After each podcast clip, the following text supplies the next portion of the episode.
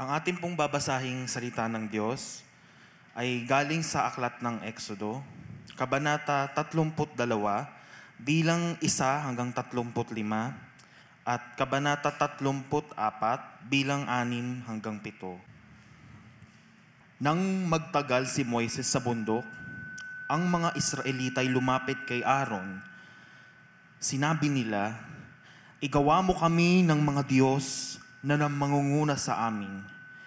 Hindi namin alam kung ano na ang nangyari sa Moises na iyan na naglabas sa amin sa Ehipto. Kung gayon, tipunin ninyo ang mga hikaw na ginto ng inyong asawa't mga anak at dalhin sa akin. Sagot ni Aaron. Ganoon nga ang kanilang ginawa. Kinuha ni Aaron ang mga hikaw at tinunaw. Ibinuhos niya sa isang hulmahan at ginawang hugis ng guya. Pagkayari, sinabi nila, Israel, narito ang Diyos mong naglabas sa iyo sa Ehipto. Nang ito'y makita ni Aaron, gumawa siya ng altar sa harap nito at sinabi sa mga tao, Ipagpipistan natin bukas si Yahweh. Kinabukasan, maaga silang bumangon at naghandog ng mga hayop at sinunog sa altar. Nagpatay pa sila ng hayop na kanilang pinagsalu-saluhan. Sila'y nagpakabusog, nag-inuman at mahalay na nagkasayahan. Sinabi ni Yahweh kay Moises, Balikan mo ngayon din ang mga Israelitang inilabas mo sa Ehipto, sapagkat itinakwil na nila ako Tinalikdan na nila agad ang mga utos ko. Gumawa sila ng guyang ginto. Iyon ang sinasamba nila ngayon at hinahandugan. Ang sabi nila iyon ang Diyos na naglabas sa kanila sa Ehipto. Kilala ko ang mga taong iyan at alam kong matitigas ang kanilang ulo. Hayaan mong lipulin ko sila at ikaw at ang iyong lahi gagawin kong isang malaking bansa nagmakaawa si Moises kay Yahweh. Huwag po, huwag ninyong lilipulin ang mga taong inilabas ninyo sa Ehipto sa pamamagitan ng inyong dakilang kapangyarihan. Kapag nilipol ninyo sila, masasabi ng mga Ehip Ehipsyo na ang mga Israelita ay inilabas ninyo sa Ehipto upang lipulin sa kabundukan. Huwag na po kayong magalit sa kanila at huwag na ninyong ituloy ang inyong parusa sa kanila. Alalahanin ninyo ang mga lingkod ninyong sina Abraham, Isaac, at Jacob. Ipinangako ninyo sa kanila na ang lahi nila'y pararamihing tulad ng mga bituin sa langit at magiging kanila habang panahon ang lupang ipinangako ninyo. Hindi nga itinuloy ni Yahweh ang balak na paglipol sa mga Israelita Pagkaraan noon, si Moises ay bumalik mula sa bundok. Dala ang dalawang tapyas na batong kinasusulatan ng mga utos. Ang Diyos mismo ang gumawa ng dalawang tapyas na bato at nag-ukit ng mga utos na nakasulat doon. Nang pabalik na sila, narinig ni Josue ang sigawan ng mga tao. Sinabi niya kay Moises, may ingay ng labanan sa kampo ang naririnig ko'y hindi sigaw ng tagumpay o ng pagkatalo, kundi awitan, sagot ni Moises. Nang sila'y malapit na sa kampo, nakita ni Moises ang guya at ang mga taong nagsasayawan. Dahil dito, nagalit siya. Ibinalibag niya sa paanan ng bundok ang mga tapyas na bato at ito'y nadurog. Kinuha niya ang guya at sinunog. Pagkatapos, dinurog niya ito ng pino sa ibinuhos sa tubig at ipinainom sa mga Israelita. Hinarap niya si Aaron. Ano bang ginawa nila sa iyo at pumayag kang gawin ang malaking kasalanang ito? Sumagot si Aaron, Huwag ka nang magalit sa akin, kapatid ko. Alam mo naman kung gaano katigas ang kanilang ulo Ayaw nilang paawat sa paggawa ng kasamaang ito. Sinabi nila sa akin na igawa ko sila ng mga Diyos na mangunguna sa kanila. sapagkat hindi raw nila alam kung ano ang nangyari sa iyo. Sapagkat tinanong ko sila kung sino ang may ginto. Ibinigay naman nila sa akin ang mga alahas, tinunaw ko sa apoy at lumabas ang guyang iyon. Nakita ni Moises na nagkakagulo ang mga tao sapagkat sila'y pinabayaan ni Aaron na sumamba sa mga Diyos-Diyosan at naging katawa-tawa sila sa paningin ng mga kaaway na nakapaligid. Kaya tumayo si Moises sa pintuan ng kampo at sumigaw. Lumapit sa akin ang lahat ng nasa panig ni Yahweh at lumapit sa kanya ang mga Levita. Sinabi niya sa kanila, Ipinapasabi ni Yahweh, ang Diyos ng Israel, Kunin ninyo ang inyong mga tabak, galugarin ninyo ang buong kampo at patayin ang lahat ng inyong makita, maging kapatid, kaibigan o sino man. Sinunod ng mga Levita ang utos ni Moises at may tatlong libong katao ang napatay nila ng araw na iyon. Sinabi ni Moises, Ngayoy ilaan ninyo ang inyong mga sarili sa paglilingkod kay Yahweh dahil sa pagkapatay ninyo sa inyong mga anak at mga kapatid. Kaya tatanggapin ninyo ngayon ang kanyang pagpapala. Kinabukasan, sinabi ni Moises sa mga tao, Napakalaki ng nagawa ninyong kasalanan. Aakit ako ngayon sa bundok at mananalangin kay Yahweh. Baka sakaling maihingi ko kayo ng tawad. Umakyat nga sa bundok si Moises at nanalangin kay Yahweh. Sinabi niya, napakalaking pagkakasala ang nagawa ng mga tao. Kumawa sila ng Diyos-Diyosang ginto. Ipinapakiusap ko pong patawarin ninyo sila. Kung hindi ninyo sila mapapatawad, burahin na rin ninyo sa inyong aklat ang aking pangalan. Sumagot si Yahweh, kung sino ang nagkasala sa akin, ay siya kong buburahin sa aking aklat. Ngayon, pangunahan mo sila sa lugar na sinabi ko sa iyo, at papatnubayan kayo ng aking anghel. Ngunit darating ang araw na paparusahan ko ang mga Israelita dahil sa kanilang mga kasalanan. At pinadalhan ni Yahweh ng sakit ang mga tao sapagkat pinagawa nila ng guya si Aaron. Si Yahweh ay nagdaan sa harapan ni Moises at sinabi niya, Akong si Yahweh ay mahabagin at mapagmahal. Hindi ako madaling magalit. Patuloy kong ipinadarama ang aking pag-ibig at ako'y nananatiling tapat. Tinutupad ko ang aking pangako maging sa libo-libo at patuloy kong ipinapatawad ang kanilang kasamaan, pagsuway at pagkakasala. Ngunit hindi ko pinapalampas ang kasalanan ng Ama at ang pagpaparusa ko'y hanggang sa ikatlo at ikaapat na salin lahi. Purihin ng Diyos sa pagkabasa ng kanyang salita. Maaari na po tayong umupo. Magandang umaga sa ating lahat. Um, so naintindihan ko po no kung hindi po kayo makakasagot sa aking mga ano sa inyo, pero tango na lang pwede na. So nakita po natin ano yung binasang paksa ngayong umaga. Medyo nakakagulat kung bakit ang ating Panginoon ay ah, nagbigay ng kautusan na pumatay doon sa mga sumasamba sa Diyos-Diyosan. Pero bago po natin maunawaan ang paksang ito, meron muna ako ikikwento sa inyo. No? I'm hoping makatch yung inyong mind, yung inyong pag-iisip. Merong magkasintahan. No? Ang tawag ngayon na magkasintahan eh, ah, jowa. May magjowa. Ano? Taga-probinsya sila. Nung araw magkasintahan, pero mas malalim sa magkasintahan, yung mga unang mga lolo't lola, ang tawag noon ay magkatipan. May magkatipan. Tapos, dumating sa punto na sila ay nagkaroon ng kasunduan sa kanilang pagmamahalan. And in fact, doon sa kanilang bukirin, may isang napakalaking kahoy, umukit sila ng puso, Tapos nilagay nila yung kanilang mga pangalan. Parang ganito, Lolo loves Lola. Parang gano'n, ano? Dumating yung panahon na yung lalaki ay pumunta ng Maynila at nakapagtrabaho. No? Habang siya ay nasa Manila, maraming mga ka-office mate, mga ka-workmate. Aba, nakakalimutan na yung kanyang partner.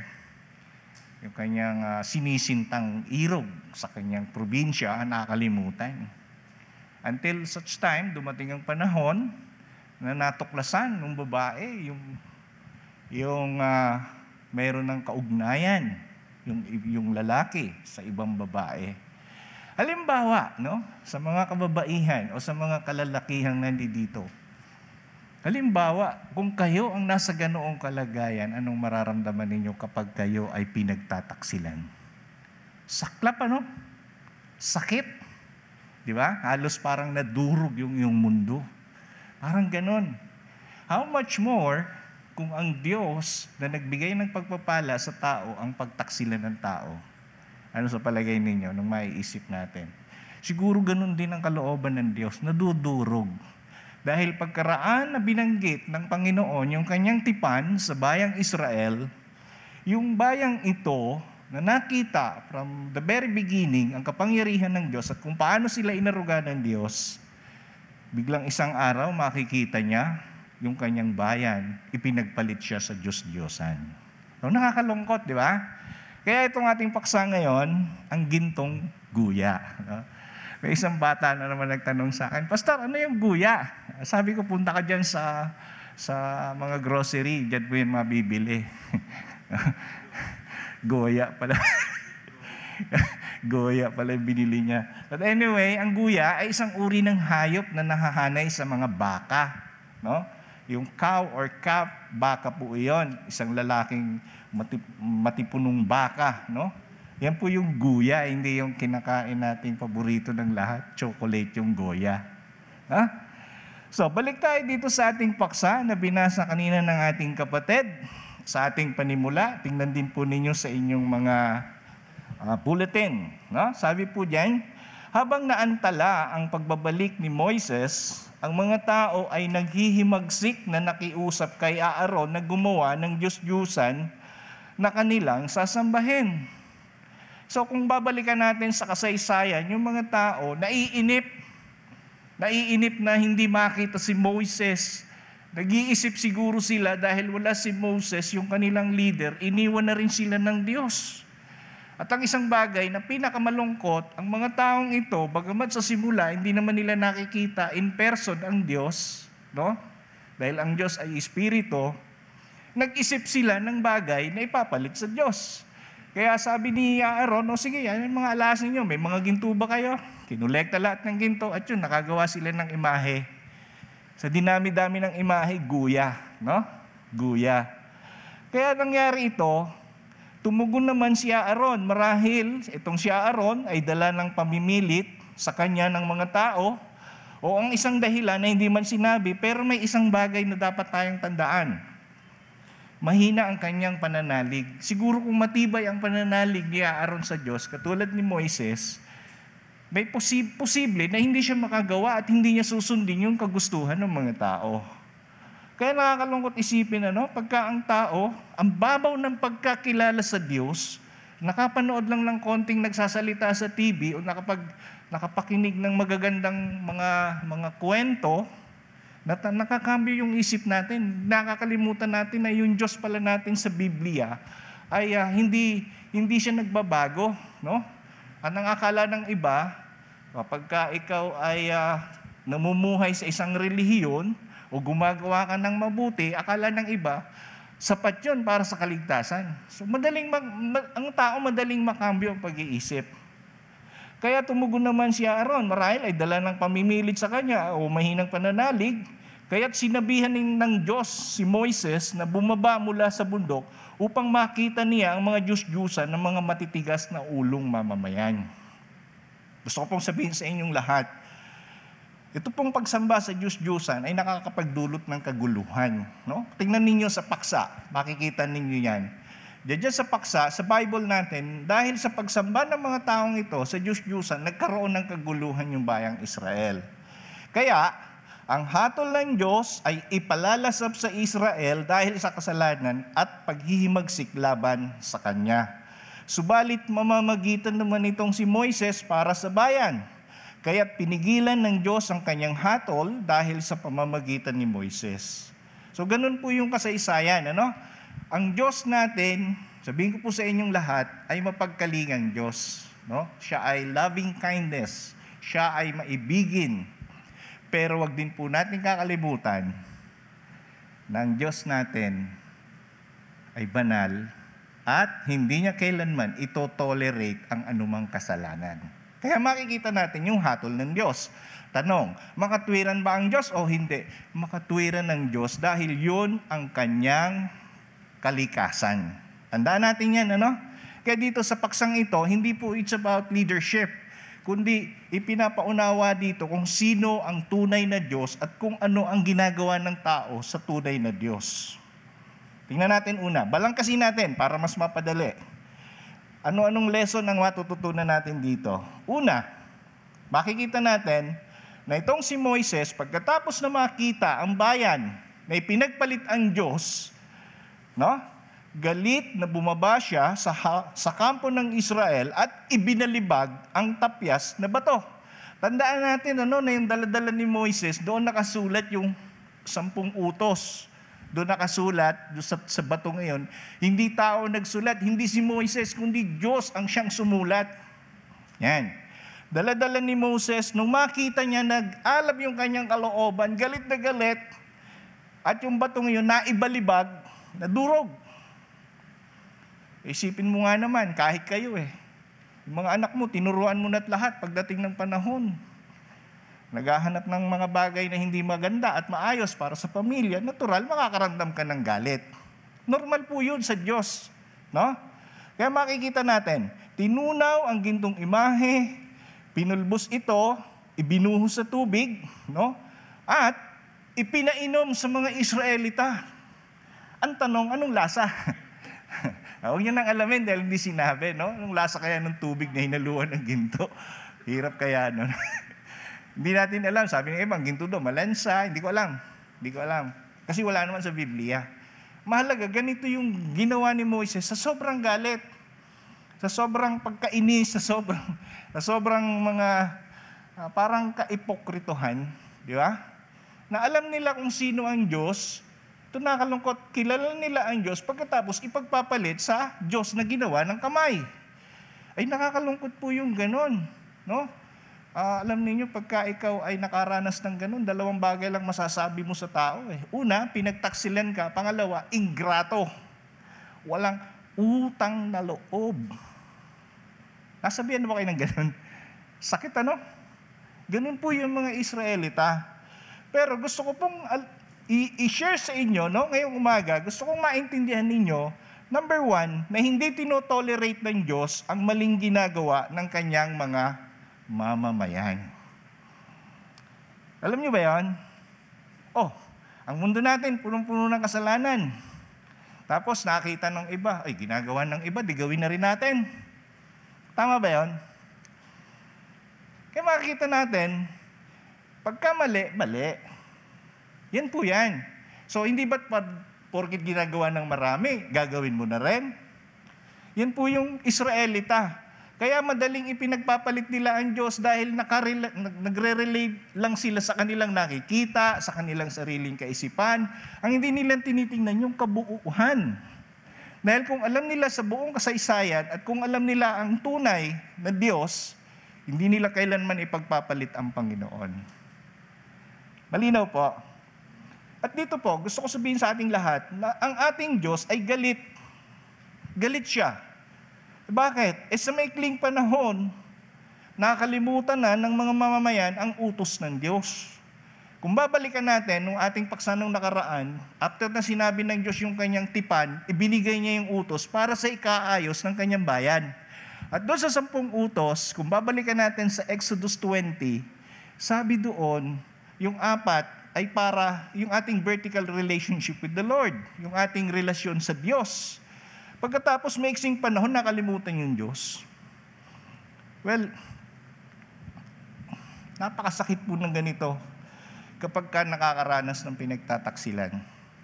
Lalo na kung ang ating Diyos, pagkatapos kang pagpalain, tapos ipagpapalit mo ang mga ang mga ginawa ng Diyos sa iyong buhay.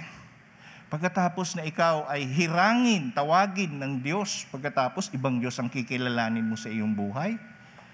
Yan po mali na marami. Minsan may mga may mga tao tayong nakakaharap ng ganito eh. No? Kasi ito yung pinaniniwalaan namin eh. Ganito yung pamilya namin, ito yung angka namin, kaya dito na rin ako. Kaya ikaw yung nakakaalam ng totoo, anong gagawin mo? Gusto ko pong sabihin sa ating lahat, na pagka ang Diyos kilala mo, nasa atin yung huling desisyon. Ipaglalaban mo siya, paninindigan mo ba ang kanyang mga salita, o ipagpapalit mo siya dahil sa sinasabi ng iba, o dahil sa ginagawa ng iba. Hamon po yan sa bawat isa. Kung totoo kang mamamayan ng Diyos, hindi ka kailanman gagawa ng Diyos-Diyusan sa iyong buhay. No? Kung sila noon, guyang ginto, sa ating panahon ngayon, ang daming Diyos-Diyusan ng tao. Alam niyo ba yan?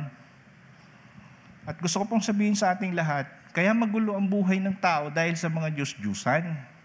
Kaya minsan, inaalaw ng Diyos yung mga karamdaman, katulad ng COVID, kasi hindi na natin nakikilala ang tunay na Diyos. Kaya ginawa ng Panginoon, na, na, na nare-realize ko lang po, ito no, on my own, hindi po galing sa Biblia, sa sarili kong pananaw.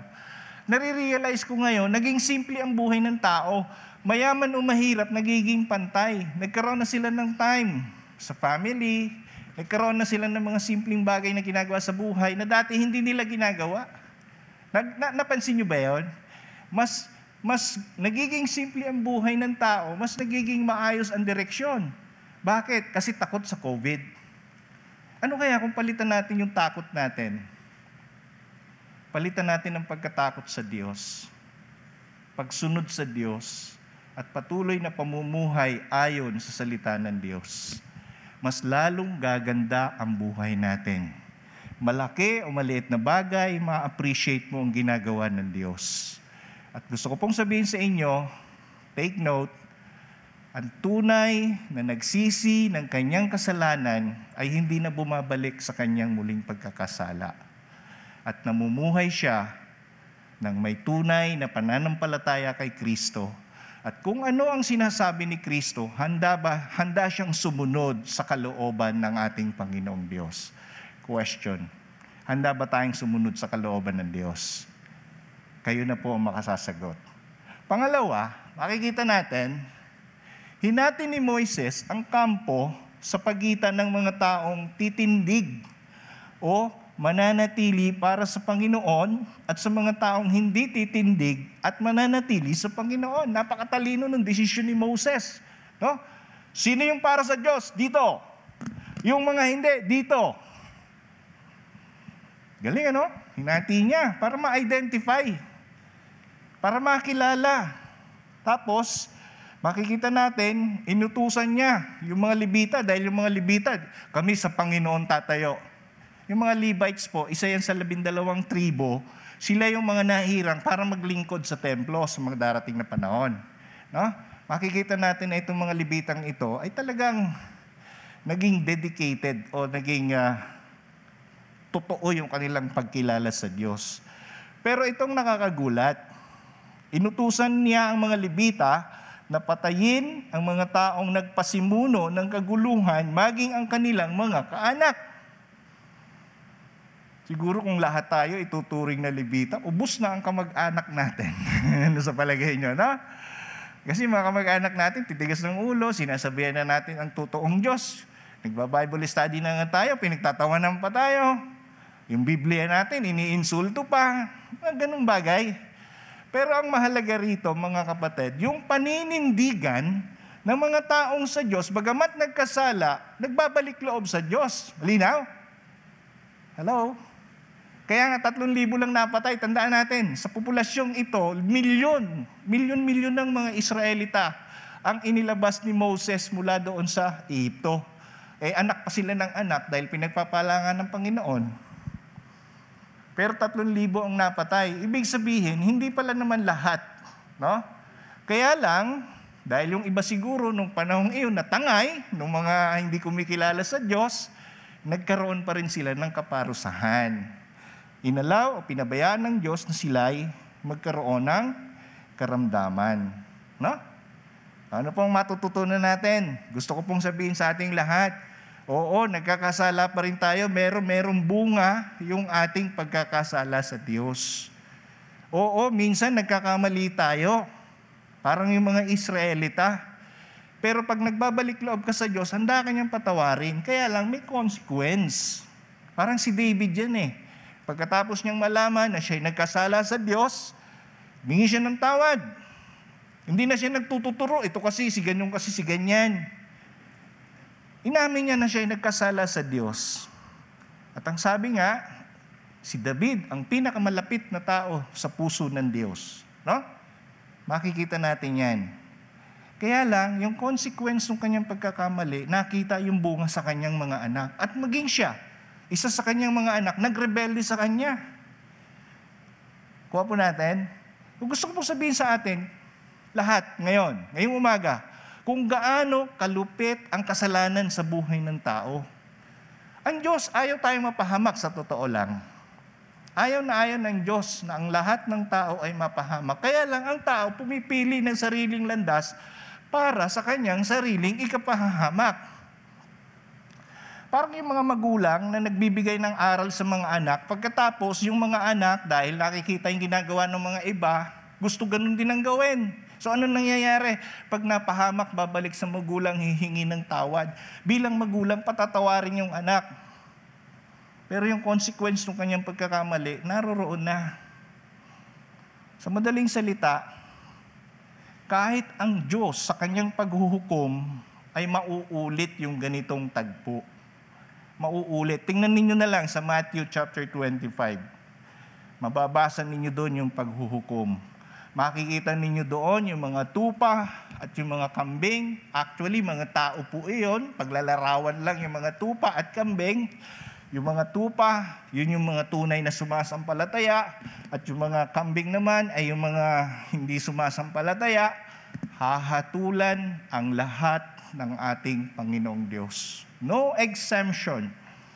Ang masarap lang dito at pinakamaganda, yung mga totoo na sumasampalataya kay Kristo, sila yung parang mga tupa na dadalhin ng Diyos kung saan siya naroroon.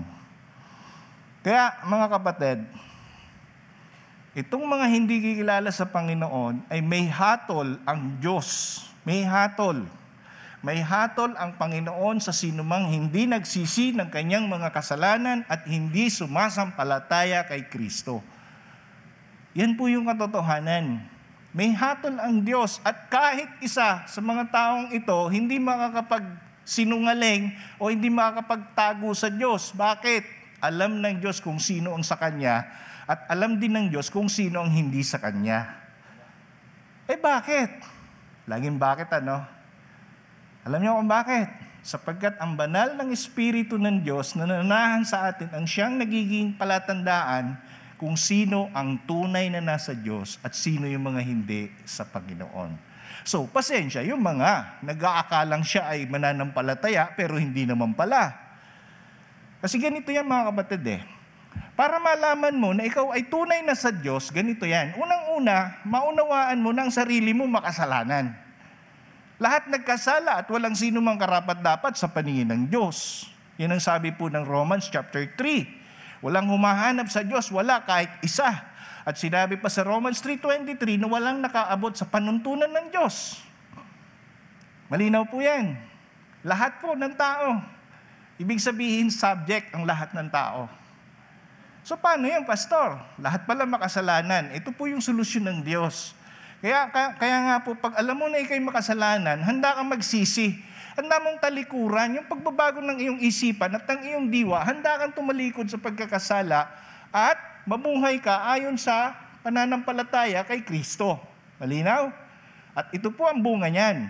Pag totoong nagsisi ka at sumasampalataya ka kay Kristo, ikaw ay magiging tagasunod ni Kristo. Anong ibig sabihin? Sabi ng Panginoon, come and follow me. Ang tunay na nagsasampalataya at namumuhay kay Kristo, sumusunod sa kanyang kalooban.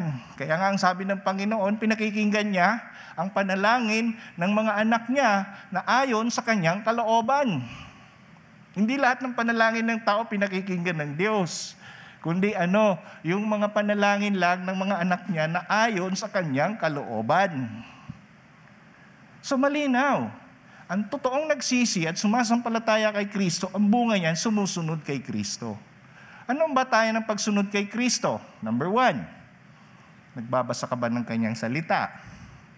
Kung hindi pa, panahon na ngayon na pag-aralan mo ang kanyang salita. Ikaw ba ay namumuhay at sumusunod sa kanyang salita? Naglilingkod ka ba kay Kristo? Alam ninyo, ang paglilingkod naman sa Diyos, hindi lahat pagpapastor. Hindi lahat para maging elders. Hindi lahat puro lang sa loob ng simbahan. Yung maging mabuting halimbawa ka ng Panginoon, kahit sa inyong komunidad, sa inyong pamilya, o saan ka man naroroon, yun ay pagsunod sa Diyos. Tandaan po natin. Ano po? Kaya wag po natin ine-exempted yung sarili natin sa pagsunod sa Diyos. Dahil kung totoo ang tagasunod ng Panginoong Heso Kristo, gagawin mo ang lahat para magbigay ka ng kaluguran sa iyong Panginoon. Amen? Huwag na po kayo sumagot ng amen. Ano? Tango na lang. Malinaw po sa atin. Tsaka ang pagsunod kay Kristo, hindi sinusumbat. Lord naman, sumusunod ako sa inyo, di pakinggan mo prayer ko. Hindi ganoon. Ganito po akong sabihin, gusto kong sabihin sa ating lahat. Ito po yung plano ng Diyos. Pag binasa mo yun sa Biblia, hindi na po yan nababago. Mula noong unang panahon, hindi pa tayo pinanganganak, nangyari na po yung kalooban ng Diyos. Sinasabi niya yan. Nandiyan na yan lahat sa Biblia. So anong ano ang gagawin mo para maunawaan mo kalooban ng Diyos? Mananalangin ka, magsasubmit ka, no? Susurrender ka. Hayaan mong isuko mo ang buhay mo sa Panginoon dahil kung ano ang kalooban ng Diyos, yun po ang ating sinusunod. Kaya tayo nananalangin para kung ano ang kalooban ng Diyos, nauunawaan natin and then susundin natin. Malinaw po. Ganun po yung tunay na mananampalataya. Ganun ang tunay na Kristiyano. Ganun yung mga tao na namumuhay sa pagsunod sa kalooban ng Diyos. Bagamat ang pamagat natin ay guyang ginto, gusto ko pong sabihin sa ating lahat na dapat ang mga anak ng Diyos hindi namumuhay sa Diyos-Diyusan. Gets natin? Ang Diyos-Diyusan, hindi lamang yung mga bagay na nakikita natin ng mga imahe, kundi ang Diyos-Diyusan maging yung ating sariling kagustuhan. Minsan yung trabaho natin. Minsan yung pera. Minsan yung sarili mong karangalan. Mga kapatid, hindi po masama na maging asinsado ka sa buhay. Hindi masama na ikaw ay, ay materially blessed. Hindi masama yon. Pero hindi po yan Diyos. Lahat ng bagay na yan sa isang isang mata, kayang alisin sa iyo ng Diyos para ibaling mo ang iyong buhay ng naaayon sa kanyang salita at ayon sa kanyang kalooban. Malinaw sa atin? Kaya ngayon, bantayan natin ang ating mga sarili. Magiging Diyos-Diyosan ko na ba yung cellphone ko? Diyos-Diyosan ko na ba yung aking panonood ng TV, sa mga teleserye? Diyos-Diyosan ko na ba yung ibang bagay? Balikan po natin.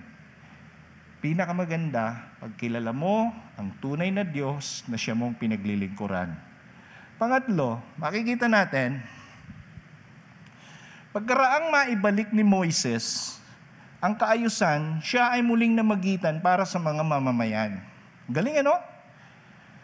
Ito si Moses, napakaganda ng kanyang kalooban. From the very beginning, concerned siya sa kanyang mga kababayan. Kasi nung siya ay prince pa lang ng Egypt, no?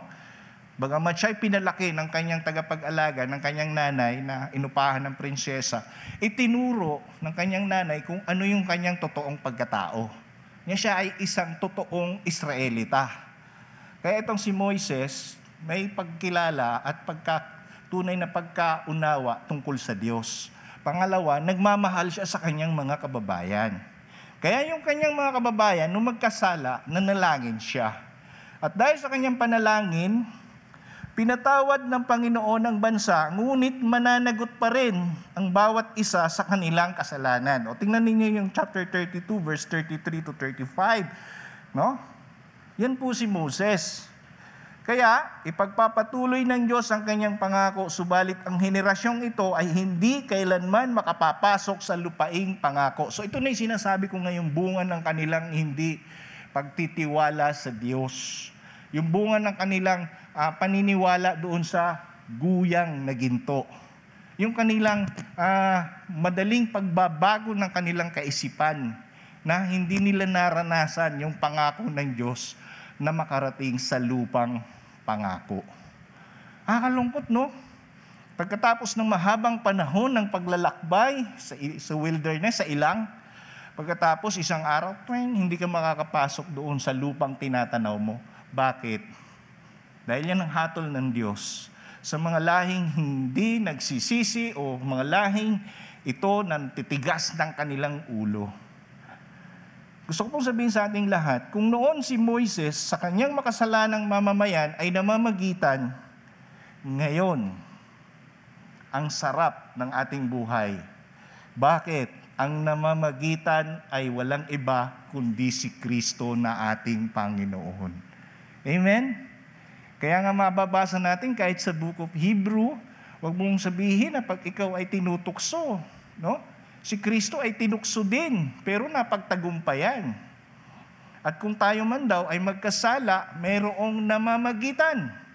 At ang namamagitan, walang iba, kundi si Kristo na ating Panginoon. Yun ang masarap sa buhay natin eh. Ang nakakalungkot lang, porkit alam natin na tayo ay nasa ilalim ng biyaya ng Diyos, inaabuso natin. Kapatid, sabihin ko po sa inyo, iisa lang po ang ating Diyos.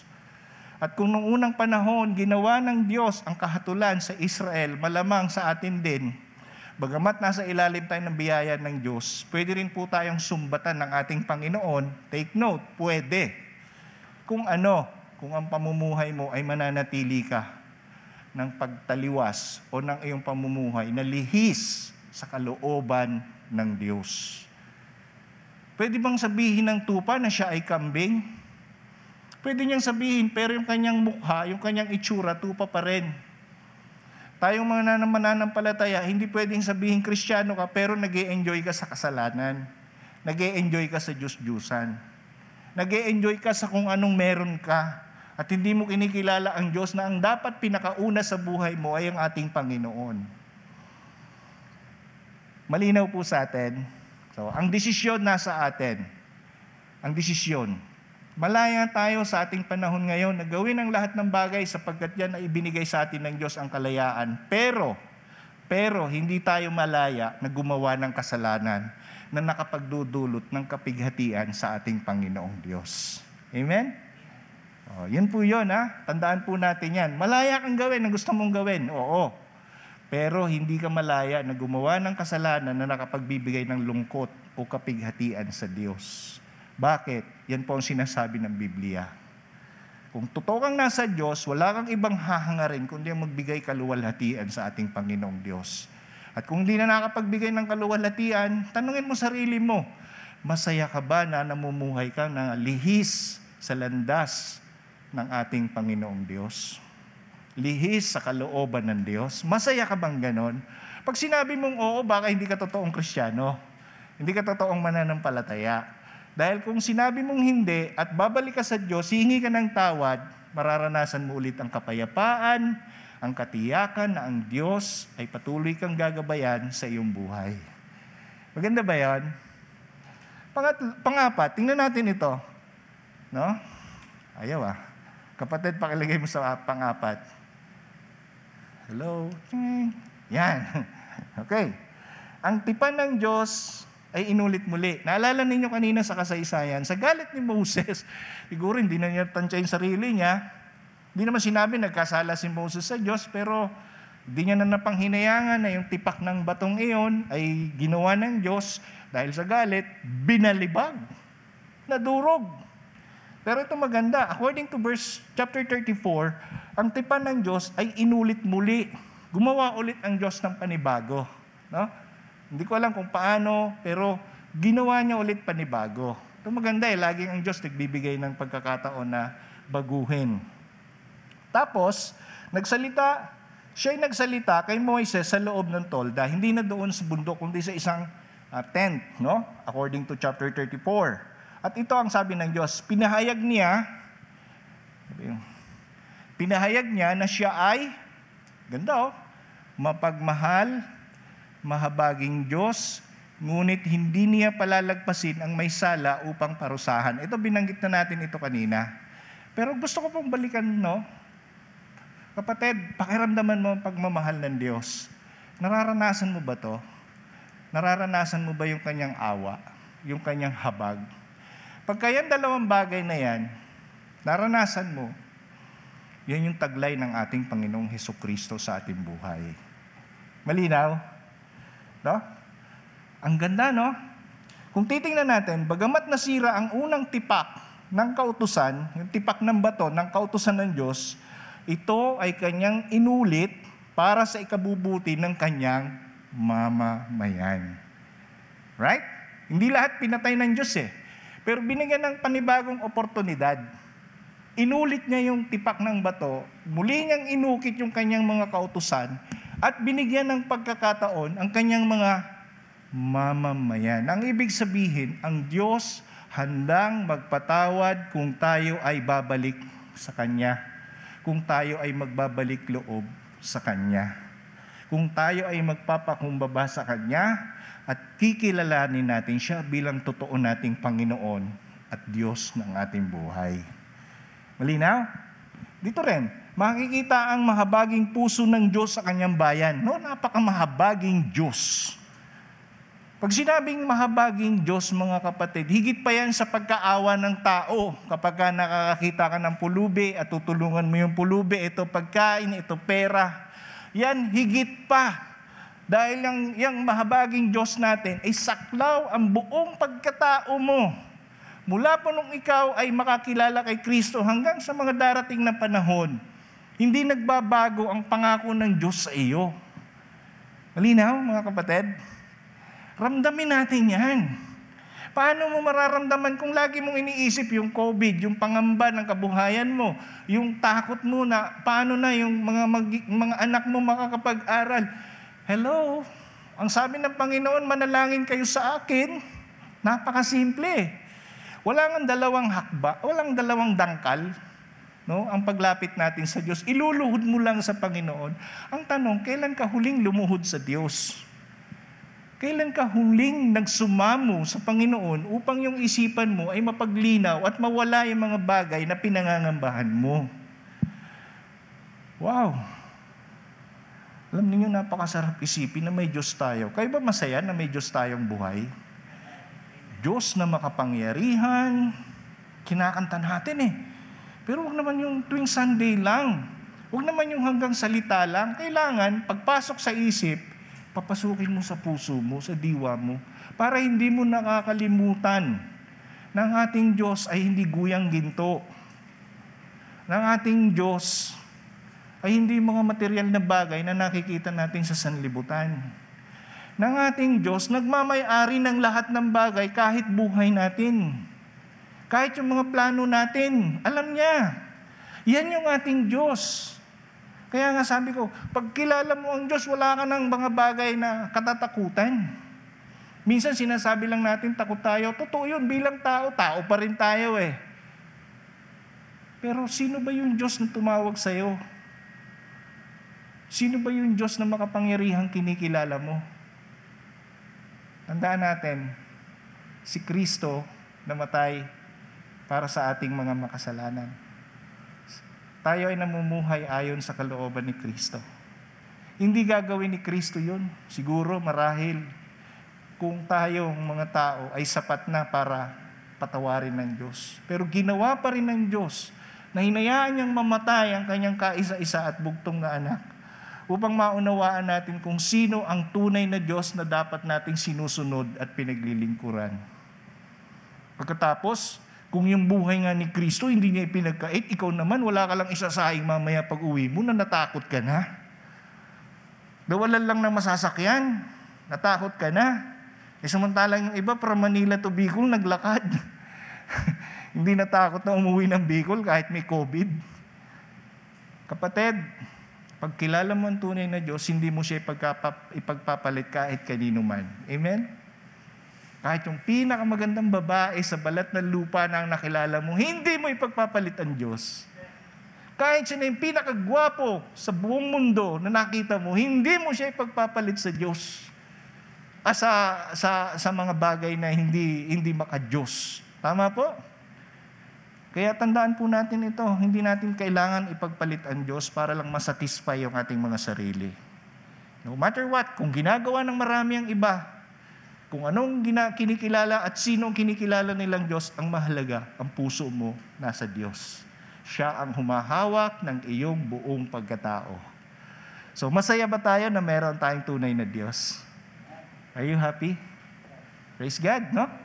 So, pag sa buhay, kilalanin natin na minsan, take note, we're not perfect. Minsan, tayo din ay matitigas ang ulo na katulad ng mga Israelita. Right? Hindi ko na patataasin ng kamay mo matitigas ang ulo. Sarili mo na lang yan. Ako rin dati ganyan. Oo. Namumuhay sa sariling gusto ko, doon na nakilala ko na si Kristo. Pero bakit ganun? Parang sarili ko pa rin ang nasusunod. Yun, humingi ako ng tawad sa Panginoon. Until such time, tinuruan ako ng Panginoon yung pagpapakumbaba. So, huwag tayong maging matigas ang ulo. Pero kung tumitigas minsan ang ulo, aminin natin na kailangan lumambot ang ulo natin, pero huwag niyong pupukpukin. Ano? Huwag niyong pupukpukin. So, gumagawa tayo ng sariling paraan sa ating mga gawa na salungat sa salita ng Diyos. Ngayon pa lang, sabihin ko na sa inyo, huwag nating sinasalungat ang salita ng Diyos. Hindi mo na mababago yan. Yan ang pag-iisip ng Diyos. Yan ang diwa ng Diyos na iniiwan niya sa atin. Hayaan natin na mamuhay sa atin. Right? Pagka ikaw ay nagtanim, titingnan mo yung pananim kung paano tutubo. So anong gagawin mo? Babantayan mo, wag mahaluan ng mga damo-damo. Hanggang siya tumubo, hanggang siya mamunga, naroroon ka. Ang salita ng Diyos, pag tumatanim sa ating puso, bantayan din natin. Baka minsan may bumubunot eh. O kung minsan binibigyan tayo ng kaisipan na kalimutan. Huwag natin itong sinasalungat para hindi maging matigas ang ating ulo. Tayo ay magpakumbaba at humingi ng kapatawaran lamang sa ating Panginoong Diyos. Ha? Pag nagkasala, lapit sa Diyos, luhod, magsisi, at huwag mo nang babalikan yung iyong maling ginagawa. Kwentong ko po kayo, kami mag-asawa, very open ang aming relationship. Kasi napakahirap sa ating panahon kung kayo mag-asawa ay hindi open sa isa't isa. Yung nagtatago, yung iba nga nagtatago ng wallet sa asawa. hindi ko po ginagawa yung ganon. Kung anong meron ako, sinasabi ko sa wife ko. Sabi ko, kung meron, meron. Kung, may, kung kumuha ka dyan, kung meron, pag wala, ah, kay Lord ka humingi, wag sa akin, kasi hindi man ako ang Diyos mo. Ganon kami mag-asawa. Pero ganon pa man, nung time na nasa malayo siya, at ako naman ay naiwan dito sa Bicol bilang isang lingkod ng Diyos, halos magdadalawang taon na kami ay magkahiwalay ng ganon, no? Alam niyo lalong pinagtibay ng Diyos ang aming relationship. Ang dami naming natutunan. Mahirap pala yung, yung ano yan, sabi nila, LDR ba yun? Long distance relationship. Ang hirap pala ng ganon.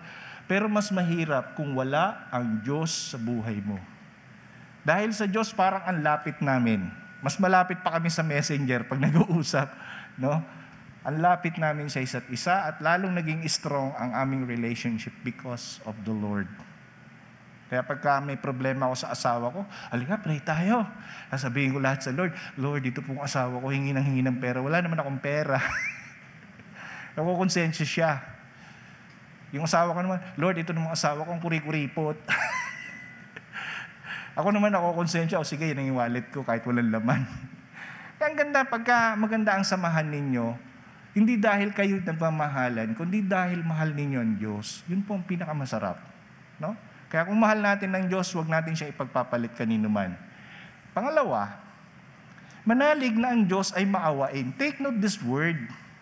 Punong-puno nga siya ng habag. Maawain siya. Mahabagin siya. Ito pa ang pinakamaganda na gusto kong i-share sa inyo. Banayad siya kung magalit at puno ng mapagkandili no, na pagmamahal. Ibig sabihin ng mapagkandiling pagmamahal. Pagka yung mga nanay may baby, ay grabe ang proteksyon ng mga nanay. Ayaw magutong ang baby, ayaw padapuan ng langaw o ng lamok, laging binabantayan, oras-oras. Pero pag lumaki na, kinukutusan yung bata. Anak, alika nga, tigas ang ulo pa. Tok. Nangungutos na eh, no? Pero gusto ko pong sabihin sa inyo, ang Diyos natin, lagi mapagkandili, para kang baby, na lagi niyang binabantayan. Ayaw ng Diyos na mapahama ka habang ikaw ay nagiging strong sa iyong pananampalataya. Ayaw ng Diyos na matangay ka ng mga maling paniniwala. Ayaw ng Diyos na, na yung buhay mo ay mapariwara. Kaya susubukan ka niya talaga. Ititest niya yung faith mo. Ititest niya yung mga bagay na pinanghahawakan mo kung hanggang saan ka kakapit. Minsan, sa huling yugto noon, makikita mo na ang Diyos pala natin ay higit sa ano pa mang bagay. Higit pa sa pinagdadaanan mo. Eh kaya ang tao dapat, unahin na natin na magtiwala sa Diyos. Laging magtiwala sapagkat ang Diyos natin ay kung magkamali ka man, banayad siya kung magalit. Yan ang sabi ng Panginoon, hindi siya nagsisinungaling. Kung makikita natin, dapat pupuksain na ng Diyos yung buong Israelita. Sabi ng Panginoon kay Moses, o gusto mo, sa lahi mo na lang pasimulan ko yung, yung ano eh. Eh, sabi ni Moses, wag naman Lord, nakikita nga ng lahat, nakakaya na nga yung ginagawa namin eh. Eh kung gano'n din lang naman gagawin mo, tanggalin mo na rin yung pangalan ko sa aklat ng buhay. Kita nyo? Kaya ang sabi ng Panginoon, no, sige, piliin mo na lang yung mga nagtaksil. Yan ang pagpapatayin. Kita nyo? Naba, ang Diyos natin hindi nagbabago pero iginagawad niya pa rin yung habag. Bakit siya nagbigay ng ganong mga kondisyon? Kasi nandoon, punong-puno siya ng habag. No? Tapos nagmamahal siya sa mga taong nais magbalik loob sa Kanya. Kaya na, kaya nga, gayon pa man, siya ay nagpaparusa sa nagkakasala. Kaya nga, pagsisiya natin ang ating pagsalansang at magtiwala lagi sa kanyang habag. Mga kapatid, hindi lang yan para sa atin. Para din yan sa mga kakilala natin na wala pa sa habag ng Diyos. Panahon na para ipaunawa natin sa lahat na ang Diyos nahahabag sa kanila. Hindi lang sila minamahal ng Diyos, kundi higit sa ano pa mang bagay, ang Diyos naaawa sa kanila. At ang magsasabi niyan, walang iba kundi ikaw na nakakaranas ng habag ng Diyos. Hindi pwedeng ipagkait yan. Malinaw po sa atin. Pangatlo, last, yan. Huh, itong mga kapatid, ang pinaka the best na na-experience ko. Tinutupad ng Diyos ang lahat ng kanyang mga pangako sa loob ng mga kasunduan. Parang kontrata yan eh. Sa ayaw mo sa gusto, pag ikaw ay nakipagkontrata, nakapirma ang pangalan mo, susunod ka. Dito, mga kapatid, kahit hindi ka pumirma, meron ka lang matibay na pananampalataya, mararanasan mo ang pagtupad ng Diyos sa lahat ng kanyang mga pangako sa iyo. Naranasan mo na bang yung natupad yung pangako sa iyo na hindi mo inaasam? Yes, napapatalong ka. No? Halos makalimutan mo ang lahat. Naka, ang sarap, ang sarap yung maramdaman yung bagang pangakong hindi na mawawala sa iyo. Yung hindi babaguhin yung pangakong iyan. Na kahit kailan yung pangakong iyan ay kahit kahit ano man ang mangyari sa buong mundo, kahit lahat na ng tao may COVID, yung pangako ng Diyos hindi mahihiwalay sa iyo. Hello? Ang sarap ng pangakong yan. Alam niyo, dami nating agam-agam sa buhay. Tandaan ninyo, palitan ninyo ng agam-agam ng pagtitiwala sa Diyos ang inyong agam-agam at mararanasan ninyong mga pangakong ito sa buhay natin. Amen? Sabi ko nga doon sa mga kasama ko, every Friday may mga mini-meet up akong leaders. Kasi sila po ay nagdi-disciple na rin. Tapos nag-church plant na tayo kung saan saang mga barabarangay. Kasi hindi na po pwede yung ganito. No? Pwede pa rin, kaya lang hindi na masyadong parang binago ng Lord ang trend. Sabi ko sa kanila, alam ninyo, pinakamaganda sa buhay natin, yung hindi ka natatakot. Hindi ka natatakot, wala kang kinatatakutan. Ang pinakamasarap yung namumuhay ka dahil sa pangako ng Diyos. Kaya mong pagtagumpayan dahil alam mong may Diyos tapat na nangangako sa iyo. Yun ang pinakamasarap sa buhay. Amen? Kaya doon, kahit mahirap ang buhay, ang sarap na maglingkod sa Diyos. Natutugunan ang mga pangangailangan kung may mga anak ng Diyos na patuloy na nagtitiwala sa Kanya. Kaya dito, sa bagong tipan, ipinagkaloob niya ang kanyang biyaya sa mga makasalanan, take note, sa mga taong makasalanan na nagsisisi at nananalig sa ating Panginoong Heso Kristo. No? Mga taong patuloy na nag, nagsusuko ng kanilang buhay sa Panginoon at namumuhay sa pananampalataya kay Kristo. Yan po yung mga taong nakakaranas ng mga kaginhawahan, no? kaginhawahan ng kanyang kaluluwa sa ating Panginoong Diyos. Naalala ko yung isang, may isang pinakita na isang Kristiyano din, na isang, isang preacher din, nag-preach pa siya. Huling yugto na pala ng kanyang buhay yon. Preach pa siya sa mga tao. Nakalimutan ko yung pangalan. Matandang Amerikano. Mga ilang oras lang pagkatapos niya mag-preach, namatay na siya. At sinabi niya sa kanyang huling panalangin, Panginoon, eto, inihanda ko ang aking sarili sa iyo. Handa na po akong pumasok sa iyong kaharian. Ang ganda, no? Hanggang sa huling yugto ng kanyang buhay, naglilingkod siya sa Panginoon. 48 years siya na nagmi-ministry, hindi siya nagsawa kahit kailan. Do pinagtawanan siya ng iba, pinaglalait-lait yung kanyang pananampalataya, pero nanatili siya. Galing ano? Sana ganun din po tayo. No? Kaya pahayag natin sa lahat ng tao ang magandang balita tungkol kay Kristo. So yung susi, walang iba kundi yung magandang balita tungkol kay Kristo. Yan po yung pinakamaganda. Na pwede mong sabihin sa lahat ng pinakamaganda, walang iba kundi ang ating Panginoong Heso Kristo. Eh bakit, Pastor? Eh alam naman ng lahat yan. Oo, pero yung magandang balita, hindi nila alam. Anong magandang balita? Napakadali. Napakadali. Simpleng-simpleng mauunawaan mo. Sa kasaysayan, alam ng tao ang lahat na ang ating buhay ay makasalanan. Kaya't ibinigay niya ang kanyang kaisa-isa at bugtong na anak na mamuhay sa mundong ito upang lahat ng mga makasalanan ay tawagin niya. At ang sino mang sumampalataya kay Kristo, nagsisi ng kanyang mga kasalanan, ay may buhay na walang hanggan. Imagine ninyo yan? Walang hanggang buhay, may taglay ang lahat ng sumasampalataya kay Kristo. Hindi ba magandang balita yan? Oh, yan po ang dapat nating maunawaan. Ipagpapalit pa ba natin ang ating Diyos-Diyosan kay Kristo? Ano sa palagay nyo? Hindi na natin magagawa, ano? Oh, salamat sa Panginoon na tayo ay kanyang pinagpala. Tayong lahat ay tumayo at pasalamatan natin ang Diyos. Ama, napakabuti niyo po sa amin na ipinaunawa niyo po ang kasaysayan ng inyong bayan, na bagamat matigas ang ulo, nagniningning pa rin ang inyong kadakilaan. Na bagamat sila ay sumuway sa iyo, naririyan ka at handang pakinggan ang panalangin ng mga anak mong nagsisisi at mamumuhay ng naaayon sa iyong kalooban. Salamat po sa kasaysayang iyon at natutunan namin ngayon na kami bilang mga anak mong tinawag sa aming panahon ngayon ay higit ang inyong ginawa dahil sa iyong anak na si Kristo, kami ay malayang lumalapit at nakakalapit sa iyo. Tulungan niyo lamang kami, Panginoon, na kung kami ay tila humahakbang sa lihis ng buhay, humahakbang sa maling pananaw, namumuhay na hindi naaayon sa inyong kalooban, tulungan niyo po kami at ipaunawa niyo po sa amin na ikaw ay mahabaging Diyos. Ikaw ay humahatol din sa sinumang lumilihis sa inyong kalooban. Kaya't patuloy niyo po kaming patnubayan sa kapangyarihan ng inyong banal na Espiritu at ng inyong salita upang ang mga buhay naming ito ay patuloy na namumuhay kami ng naaayon sa inyong nais. Kaya't patuloy kong itinataas sa iyo ang aking mga kapatid. Hindi lamang nila napakinggan ng inyong mga salita, kundi ito itinanim mo sa kanilang puso.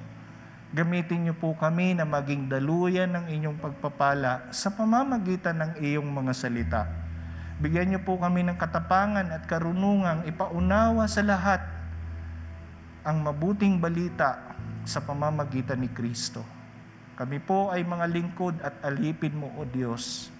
Kami ay mga instrumento mo upang ang maraming tao ay magbalik loob sa inyo, iwanan ang mga maling paniniwala at mga maling pamumuhay. Umaasa din po kami na ikaw rin po ang siyang mga ngalaga sa amin na anumang kailangan namin sa aming buhay ng paglilingkod sa inyo, patuloy niyo po kaming tutulungan, pupuspusin ng kagalakan at bibigyan ng kalakasan upang mangyari kung ano ang kalooban mo para sa amin. At maraming salamat po sa iyong mga salita. Sa Kanya na makapag-iingat sa inyo upang hindi kayo magkasala at makapaghaharap sa inyo ng walang kapintasan ng may malaking kagalakan sa Kanyang kaluwalhatian. Sa iisang Diyos na ating tagapagligtas sa pamamagitan ni Heso Kristong ating Panginoon na sa Kanya ang kapurihan, ang lahat ng karangalan, kadakilaan at kapangyarihan mula pa noong una, ngayon at magpakailan pa man. Amen. Palakpakan natin ang Panginoon and God bless us all.